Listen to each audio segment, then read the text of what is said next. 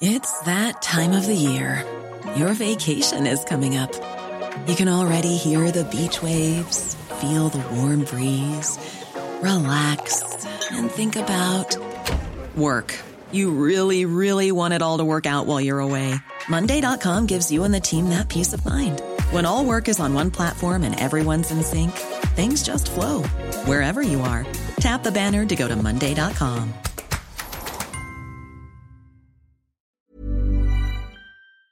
Hi, I'm Lawrence Dallaglio, host of the Evening Standard Rugby Podcast, brought to you in partnership with QBE Business Insurance. The show is available to listen to now and right up to the end of the season when the winners of the Champions Cup will be crowned at Tottenham Hotspur Stadium and the fight for the Premiership title will be decided at Twickenham. QBE is one of the world's leading insurers and they will help your business build resilience through risk management and insurance solutions. Subscribe and download now wherever you get your podcasts. Thanks for listening. Hi, I'm John Weeks, and this is the Standards Tech and Science Daily. Coming up, why scientists want new emojis. But first, Epic Games, the company behind titles like Fortnite and Rocket Racing, has won a legal case against Google over its App Store. A California jury decided Google had turned its Google Play App Store and billing service into an illegal monopoly. You might think it's all about people only being able to download apps from Google Play, but particularly for this case, which is against Epic Games, who make Fortnite, any sort of transaction you do from within that game, Google does claim 30%. So that's your, your V Bucks where you used to buy costumes for your characters, which is really big money. Our tech reporter Andrew Williams has been looking into the lawsuit filed by Epic Games back in 2020. The game developer claims that the tech giant unfairly restricted competition from alternative app stores, used its market position to charge unfair prices for the distribution of apps, and reserved to itself the sole payment processing mechanism for in app purchases. Both Google and Apple take a commission of between 15 and 30% on digital transactions within apps. Andrew told us in a similar case brought by Epic Games in 2021 against Apple's iPhone App Store, a judge largely ruled in favour of Apple it does seem that it's basically the same case, perhaps even a weaker case, has come out with a completely different conclusion. But there is another element to this in that the Apple case hasn't really gone away, and appeals actually led to Apple being told to implement third party payments, which would let developers like Epic Games bypass that whole 30% chunk we're talking about. Google says it will appeal the decision and insisted that Android and Google Play provide more choice and openness than any other major mobile platform. Andrew says the results of this legal case could impact the likes of Xbox, PlayStation, and Steam. If we have a problem with there being this 30% commission, for a mobile platform, you say, like, basically, it's not worth you charging 30%, then you really have to bring that up with other platforms like Steam for your PC games, Xbox and PlayStation for your console games, because that 30% that they're charging on Google Play doesn't come from nowhere. That's kind of the industry standard. It looks like COP28 may end without an agreed plan to continue the push to cut emissions and tackle climate change. It does look like the main deal, this 28th conference of the parties, is not going to make it. Sustainable travel expert Juliet Kinsman has been at this year's COP event in Dubai, reporting for The Standard. At the moment, the draft agreement suggests a list of actions countries could take, including to reduce both consumption and production of fossil fuels but that's been criticised for weak language by Samoa's Environment Minister Cedric Schuster. Juliet says the language itself is crucial in these climate deals. It does show us how important the language is when the changes to wording seem small. They are significant. It's just wishy washy and non committal after being described to some as a death warrant for the small, climate vulnerable countries. Island nations suggested they would reject the deal after it had been watered down and lost any deadlines.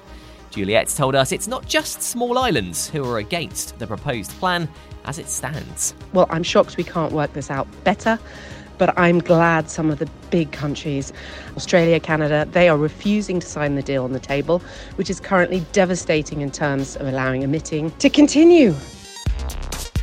Ofcom is planning a ban on mobile phone providers using confusing language about mid contract price hikes after calls to do so from campaigners, including consumer group Which. The regulator said new contracts would need to state pound and pence rises rather than the current wording, which describes increases as inflation plus a certain percentage. According to Ofcom's research, of those on inflation linked contracts in April this year, only 16% of broadband customers and 12% of mobile customers actually knew that their costs could rise. They're calling for more explicit price rises on contracts, showing the actual increase to monthly costs year on year. Scientists want emojis to be more biodiverse to raise awareness of conservation. A study in the iScience journal claims plants, fungi, and microorganisms are underrepresented in the emoji library, saying it's too skewed towards animals like lions, tigers, and bears.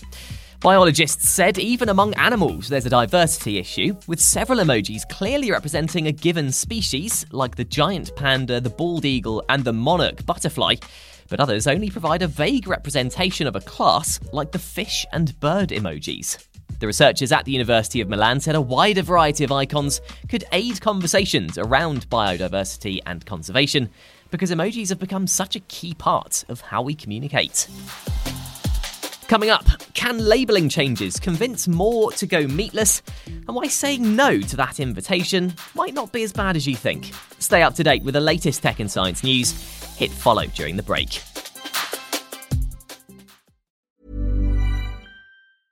Hiring for your small business? If you're not looking for professionals on LinkedIn, you're looking in the wrong place. That's like looking for your car keys in a fish tank. LinkedIn helps you hire professionals you can't find anywhere else, even those who aren't actively searching for a new job but might be open to the perfect role. In a given month, over 70% of LinkedIn users don't even visit other leading job sites. So start looking in the right place. With LinkedIn, you can hire professionals like a professional. Post your free job on linkedin.com slash people today. This edition of Tech and Science Daily is brought to you by the AXA Startup Angel Competition. I'm Sharmadean Reid, founder and CEO of the Stack World, and I'm here to help you turn your business dream into reality.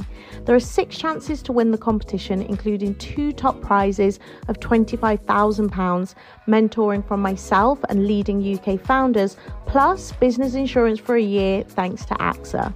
Go to standard.co.uk forward slash AXA Startup Angel for details on how to enter and complete your entry by the 2nd of June 2024.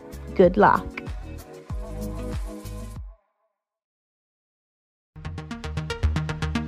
Welcome back. Researchers in the US reckon changing the packaging on meat and dairy free products could result in more people buying them. In an experiment, the University of Southern California asked 7,000 participants to choose between a vegan food basket and one with meat and dairy. The vegan basket was either labelled vegan, plant based, healthy, sustainable, or healthy and sustainable. They found that only 20% picked the basket without meat and dairy when it was labelled vegan, and 27% when it was labelled plant based. But closer to half of people picked it when the basket was labelled healthy and sustainable. And finally, people pleasers, listen up. We're at that time of year where you're often overwhelmed with Christmas party invites and meetups. But research suggests saying no to something you don't want to go to might not be as bad as you think. Researchers in the US said people consistently overestimate how upset someone will be when they decline an invitation, even if they have a long standing close relationship. Dr. Julian Givi, who led the research, said people could benefit from turning down invitations when it could help them avoid burnout, because doing so won't necessarily have the major consequences they think it will. You are up to date. We're back tomorrow afternoon at 1 o'clock. See you then. Hi, I'm Lawrence Dallaglio, host of the Evening Standard Rugby Podcast, brought to you in partnership with QBE Business Insurance. The show is available to listen to now and right up to the end of the season when the winners of the Champions Cup will be crowned at Tottenham Hotspur Stadium and the fight for the Premiership title will be decided at Twickenham. QBE is one of the world's leading insurers and they will help your business build resilience through risk management and insurance solutions. Subscribe and download now wherever you get your podcasts. Thanks for listening.